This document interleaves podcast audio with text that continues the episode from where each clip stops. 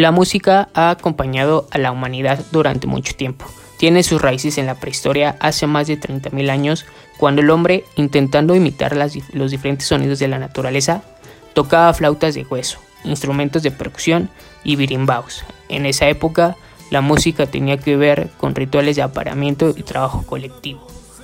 En el mundo antiguo, en Egipto, por ejemplo, la música estaba destinada a los sacerdotes. En Grecia su valor era inconmensurable, formando parte de su mitología. Recuerda incluso que Euterpe, una de las nueve musas, era la diosa de la música. Otro personaje, Orfeo, era capaz de calmar a las bestias con su lira. En Roma, la música tenía un papel trascendental en los teatros romanos.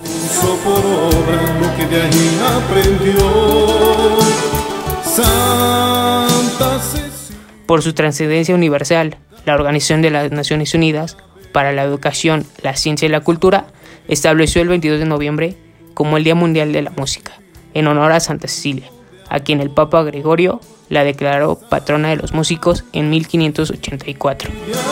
La música tu voz, armonizando